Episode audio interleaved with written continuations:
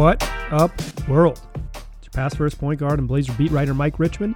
You're listening to another episode of Locked On Blazers, part of the Locked On Podcast Network, available wherever you get podcasts. Today's show, we're going to talk about a big old blockbuster trade. And then I want to fill you in on some highlights from Trailblazers Media Days, a several day long event over video conferencing from the Blazers practice facility.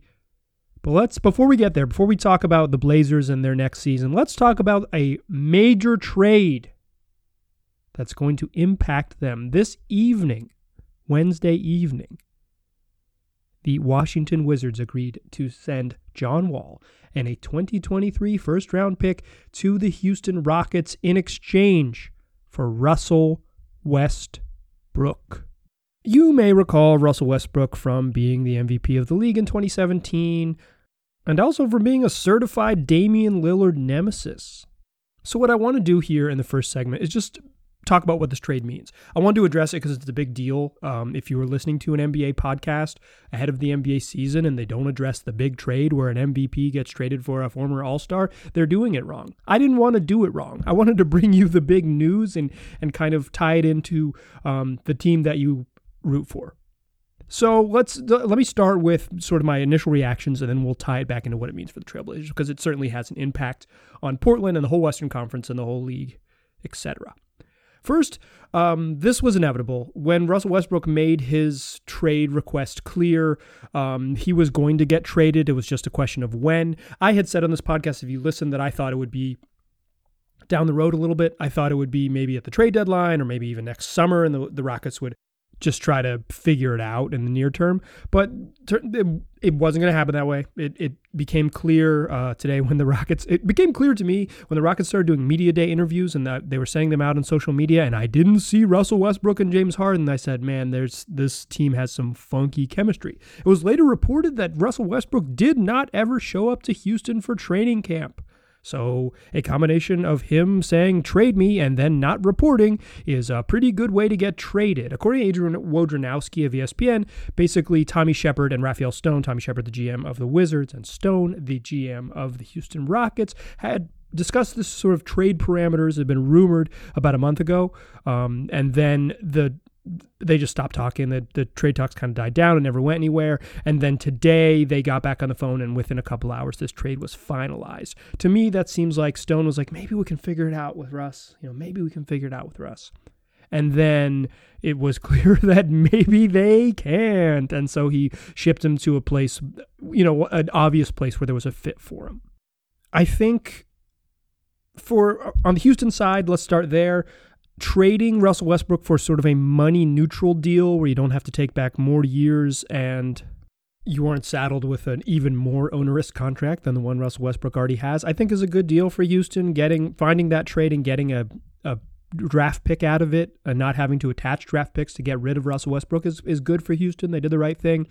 Um, but just from a basketball standpoint, Russell Westbrook is better than John Wall. I, I kind of think he's always been better than John Wall. And certainly now that John Wall has missed two consecutive seasons with uh, a knee injury and then the Achilles injury, it just, you, I just can't imagine that John Wall is ever going to play better than Russell Westbrook. And that's kind of what I want my point here to be is that I think Russell Westbrook is like obviously flawed. He's uh, he's a, not a good defender because he just gambles and plays cra- goes for steals and is He's more of an agent of chaos than a helpful defensive player. Certainly not a good team defender, uh, despite his athletic gifts. He's just bad at that end. He can't shoot. He's one of, you know, by some metrics, he's one of the worst jump shooters in the history of the NBA. Him and Charles Barkley, you know, two Hall of Famers. And so you kind of earned that distinction by getting the ball a lot. But he's still very good. He averaged 27, 7, and 7 last year. Uh, from J- January to March, Russell Westbrook was just a really good basketball player. He's weird. He can't shoot and he can't play, and he's not a very good defensive player, but he's really good at the things he's good at. He's a um, he's a great downhill attacker with a spread floor. Like he's you put shooters around him and let him just do what he does. Like if you play to his strengths, he can still be a really good basketball player. I'm not sure John Wall. I'm not sure what John Wall's going to be after this these injuries, but you know he's more of a distributor and a guy who needs the ball in his hands more than Russell Westbrook. So to me, the Rockets got worse uh, I'm not sure that the that the Wizards got appreciably better, but um, I'm pretty certain that the Rockets got worse in the near term and likely for the long term. And that's where I want to tie this into the Trailblazers. The Rockets as the Rockets, if they had just gone into the season with Westbrook and James Harden, regardless of sort of like the bad vibes around the team, and there certainly are those, um, but they were going to be a playoff team because they just because talent wins out in the league. Um, you know, at some point you have to fall back on chemistry when sort of talent is relatively equal. Ask the Los Angeles Clippers in the playoffs, but um, to to a long degree, like maybe into the second round of the NBA playoffs, you can have bad chemistry, you can have bad vibes, and just talent will win. Um, the regular season is just is a talent rewarder. If you're if you're good enough, you'll just keep winning. And I think the Rockets were going to be right there if they brought the team back um, they took a step back with this. They they're going to be worse. I'm not sure they're like totally out of the playoffs. James Harden is pretty much like a whole offense unto himself, and they added some okay pieces like Christian Wood, maybe Demarcus Cousins if you're into it. sure, John Wall is college homies.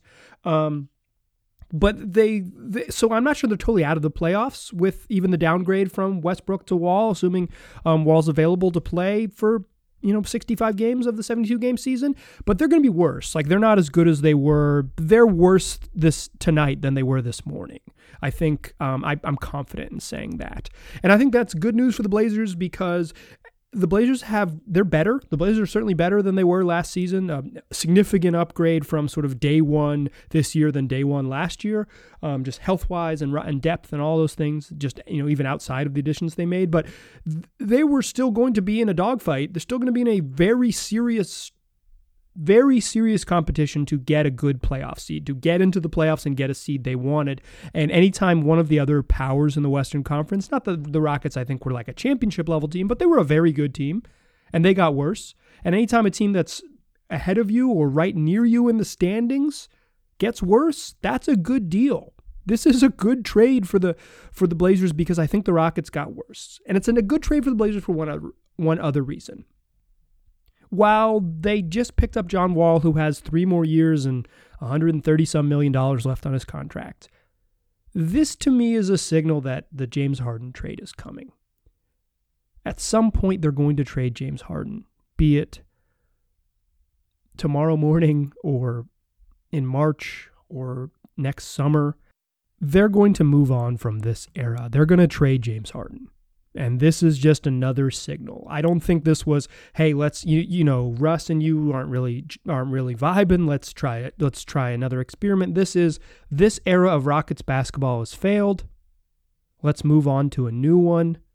And part of that difficult transition is going to be trading away a transcendent player in James Harden. Um, I'm sure if you are a Blazers fan listening to this, that you don't care for James Harden, and that is your right to do so. But he's really, really, really good. He's one of the 10 best players in the league.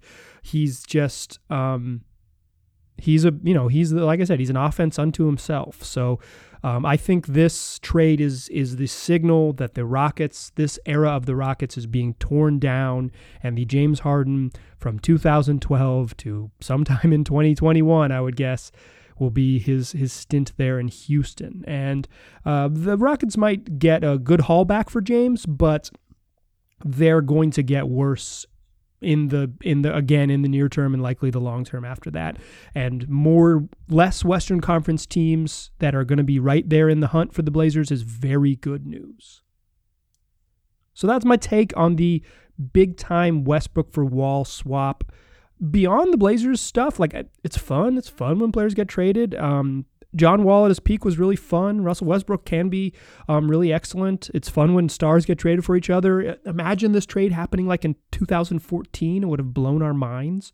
But it didn't. It happened in 2020, uh, and it's um, it's a signal of two eras shifting. Uh, the the Wizards like really changing an era from you know first overall pick John Wall spent a decade in DC, and the Rockets pivoting away maybe entirely from a James Harden era, and this might be step one in that pivot.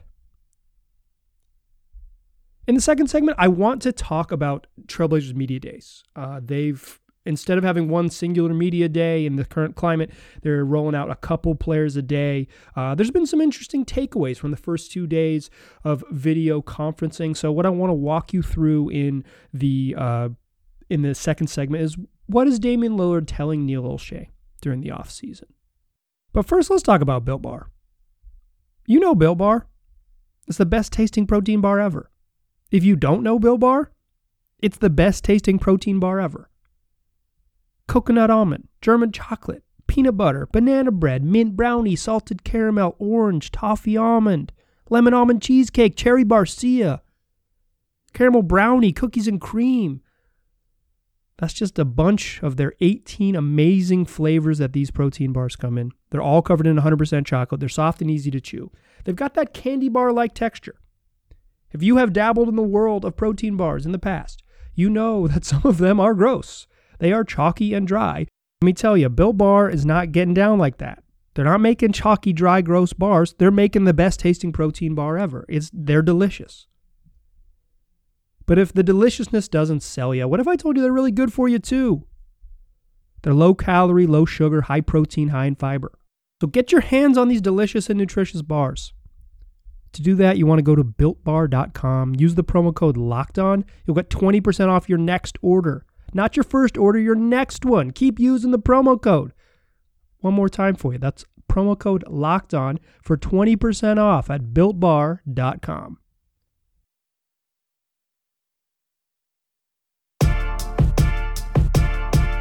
All right. So we talked about the Russell Westbrook and John Wall trade. And when I had planned out this episode earlier today, this morning, when I was kind of getting ready, I had another segment planned. I was going to do Blazers over unders. We got some fun over unders sent in by a listener. Plus, I was going to grab some other fun ones from around the league. But then a blockbuster trade happened. So instead, that's what show's coming in your feed on Thursday. Check your feeds. We're doing Blazer over unders. We got some great predictions on team wins, on individual performances, all types of stuff. Make sure to check your feed. It'll be waiting right where you found this one. But that will have to wait for another day. For now, we're talking media days. I want to call it media day. In my notes, I have the S in parentheses because it's happened over multiple days. This used to be one thing. I think social media has kind of killed media days. Uh, used to be, you know, way back when that media day was like, yo, what have you been doing? But now you can just follow these guys on Instagram and you can know what they're doing, what their partner is doing, what their mom is doing, what their brother is doing. Like it's, um, you have you have much more insight into their lives. You don't need um, them to come to a press conference to be like, oh yeah, I, you know, I went on vacation and I've been boxing a little bit. Like you've you've seen it on um, on the social media feeds, so you already know. But th- that doesn't mean that guys don't answer questions, and I think there's some real. I think there's some stuff you can learn um, at at media day still, even if sort of like the let's catch up aspect of media day has has uh, gone the way of the dinosaur, gone the way of the dodo. What is your preferred extinction metaphor? Uh, tweet at me, dodo or dinosaur. Let me know. Mike G. Rich on Twitter. Um, but in any case, I think there's a handful of takeaways. This one I want to share with you uh, in these second and third segment to close out the show. But I want to start with um, one one of the early questions. Damian Lillard spoke with the uh, the media for about 45 minutes, uh, basically as almost the combined length that his teammates have spoken with the media since. Um, it's just the kind of guy he is. He's a loquacious fellow and he's um, very accommodating. It's a reason why um, people like him. He gives good answers and he talks a lot. But one of the early questions in that session was kind of just like, what what was Dame's message to Neil Olshey in the offseason? And it was exactly what you would think. Dame told Neil, let's go for it. Let's go try to win a championship. And I don't think that this is particularly groundbreaking, y'all. But I do think it is I do think it is a difference in tone from what we've heard from Dame in the past. He has always believed if I'm here and we're doing it, I think we can win a championship. And I think last year they maybe were a little too loud in touting, we are a championship level team when they just weren't they just weren't that. Um, I know that they felt that, and and I think Dame earnestly felt that. I don't think he was lying, um, but they weren't. And and they, then they found out right away, like you know, 10, 10 days into the season, like oh maybe you know you know three days in the season Zach was hurt, but ten days in the season was like we don't have the depth to be um, even one of the the really competitive teams like we're going to be a scrappy team and that's how that's going to be much more of our identity and it ended up you know, they scrapped their way into the playoffs as an eighth seed but that that's not you know that's very different from um, from being a championship level team. So to me, what's noteworthy is not that Damian Lillard said to Neil, hey, let's go win a championship. I think that's his message every year. But I think it's the tone in which it was. I think to me, the big difference in last year when Dame said, We're going to win championships, we f- we're going to win the championship because we're good and we feel like we can do it, or we're going to compete for a championship because we feel like we can do it. This year was like, Hey, let's let's take this the next step. Let's do the things necessary to take the next step because otherwise we're going to be known as a team with good chemistry or a team that got along well or a team that a team that did things the right way and was competitive. And I think what that, to me, what that reads as is that Damian Lillard is 30 years old and he's entering his ninth NBA season and he has accomplished a great deal. Um, you know, he doesn't have a ton of sort of individual accolades, but he's been an All NBA, he's been an All Star. They've made the Western Conference Finals. Um, they've you know won playoff series when for a, a long time, more than a decade, this team wasn't doing that. You know, he's he's kind of rescued them from the depths and put them back in sort of that like hey this is a team that will be tough in the playoffs and that's about it.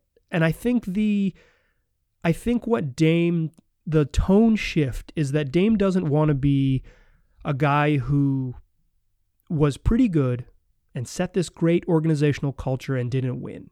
He's he's been pretty good. He set the organizational culture. He's checked those off on his career resume um, when you're sort of running down his list on his um, at, when he retires from the league, the the relatively good team success and incredible culture setter will be at the top of of of I keep want to say epitaph, but that, that's not what it is. It'll be at the top of it'll be the first graph in the story, to use a newspaper term for y'all.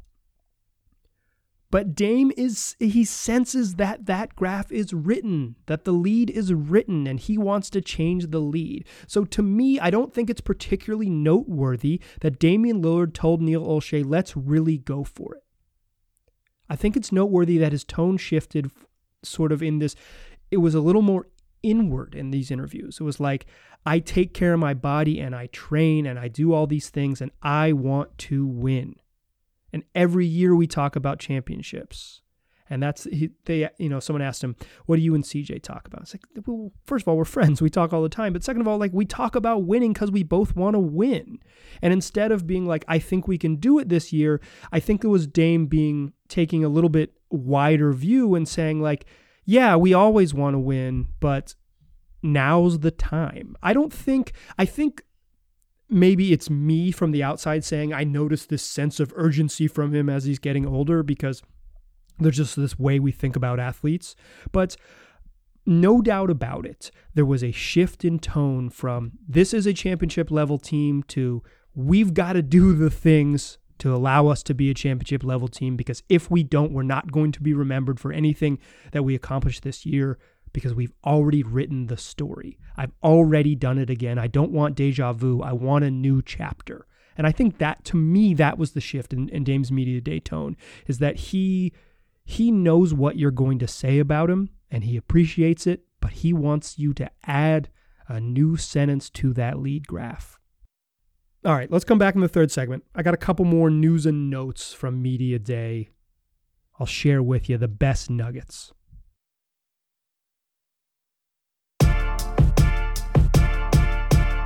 Still a pass first point guard. Still Mike Richmond. Still listening to Locked On Blazers.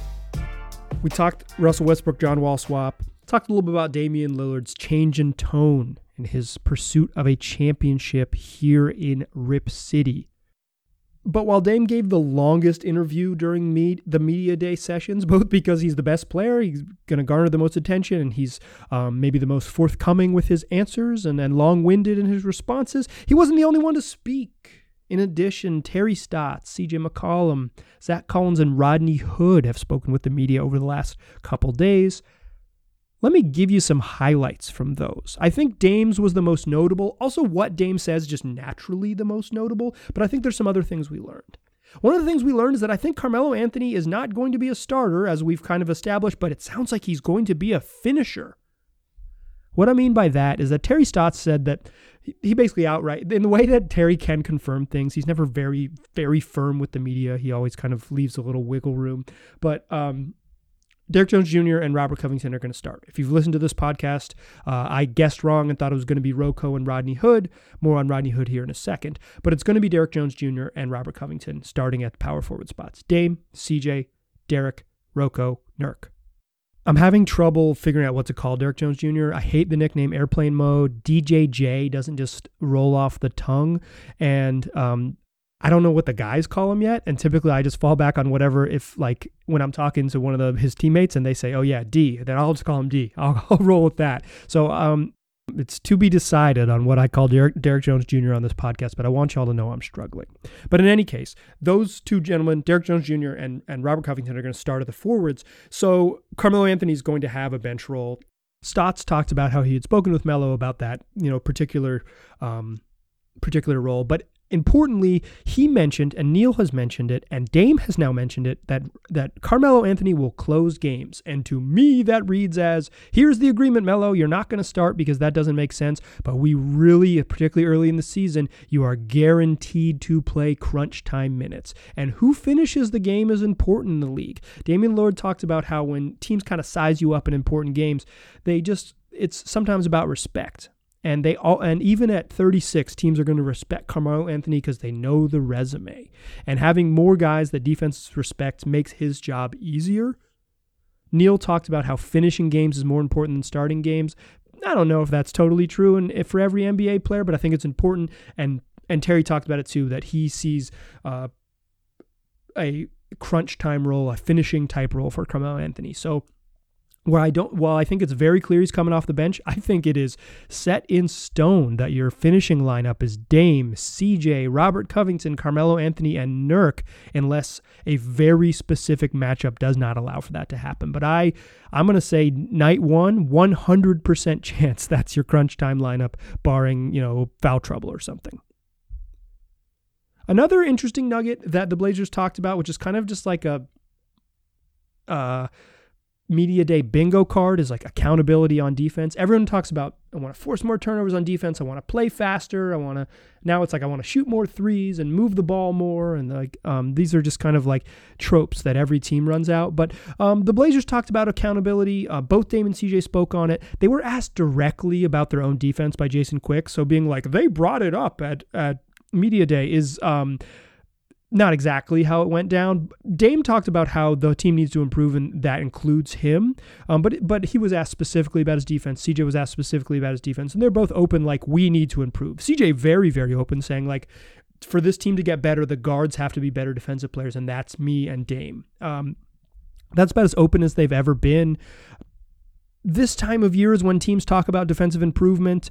Um, it's I think it's notable that they are taking that responsibility. It's notable that when they were specifically asked about it, they specific uh, specifically addressed it and noticed and noted their weaknesses. But let's you know let's let's revisit this in January. If they look, um, if this looks like a much better defensive team, then we can start getting excited about it and talk about where Damon CJ have improved. But for now, them mentioning it is important and significant. But to me, um, to me, it's third on my list. Let me just put it that way. Another interesting uh, little nugget is that both Dame and Terry Stotts talked about starting strong, which, like, yeah, it's better to win games than lose them. Um, so you might as well win them early on. But I do think. Uh, I do think the situation they were in last year kind of emphasized like how a sluggish start puts you in such a scramble mode, and um, obviously the, there might not be like a bubble situation this year where there's a hiatus and then you and then there's a crazy schedule crunch but i think that push the sort of like last 10 game scramble last eight eight games in the bubble scramble nine games with the play-in game um, that scramble took a lot out of them physically and, and, and emotionally and mentally. So uh, not putting themselves in that scramble position where they can actually, um, because the season is going to be condensed, because there's probably going to be some postponed and canceled games or rescheduled games, postponed and rescheduled games. Um, you just you want to go ahead and and chalk up wins because the back half of the schedule might be a little more chaotic with with reschedules and um, there there could be some there could be some really just a bunch of games in a row and you just don't want to put yourself it's going to be tight the west is going to be tight but i think what they learned is like they if they can avoid it, getting like avoiding that absolute scramble mode so they're a little bit um, rested is going to be really valuable. But again like this is like a media day trope. We need to start strong. Um, fourth on my list because it's basically a bingo card topic of conversation.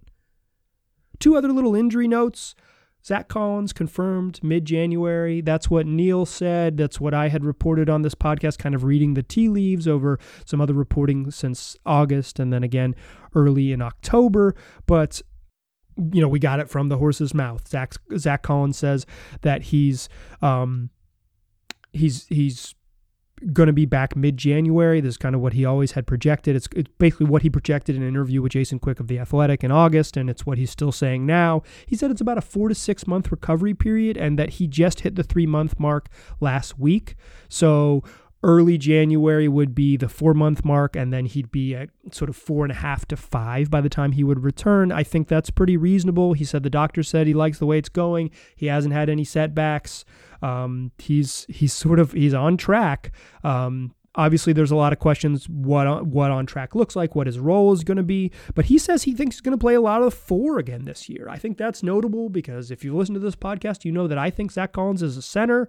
Um, if you've watched him play, you probably think he's a center too. But um, they have Nurk and they have Enes Kanter, and if he wants to get on the floor, he has to play some power forward. Um, he just it, just it's the truth. Like it's just if the way the roster is constructed and perhaps to make maximize his ability or maximize this team's ability to be a good rebounding defensive team finding minutes for zach collins at the four is going to be imperative and it sounds like his in his conversations with management and the coaching staff that him playing a lot of power forward again this year is is definitely part of the plan. Uh, i don't love it but also that's if he's going to play that's where there's space for him. Last little bit of news is rodney hood says he's been playing three on three with contact for about three weeks hasn't played five on five yet and uh, hopes to be doing that sort of as his last check mark as they get into training camp.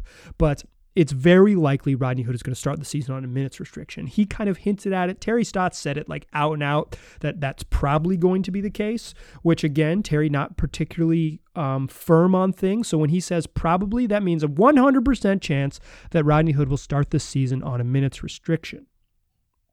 This isn't a big surprise. Dude's coming off the most devastating injury that a basketball player can sustain.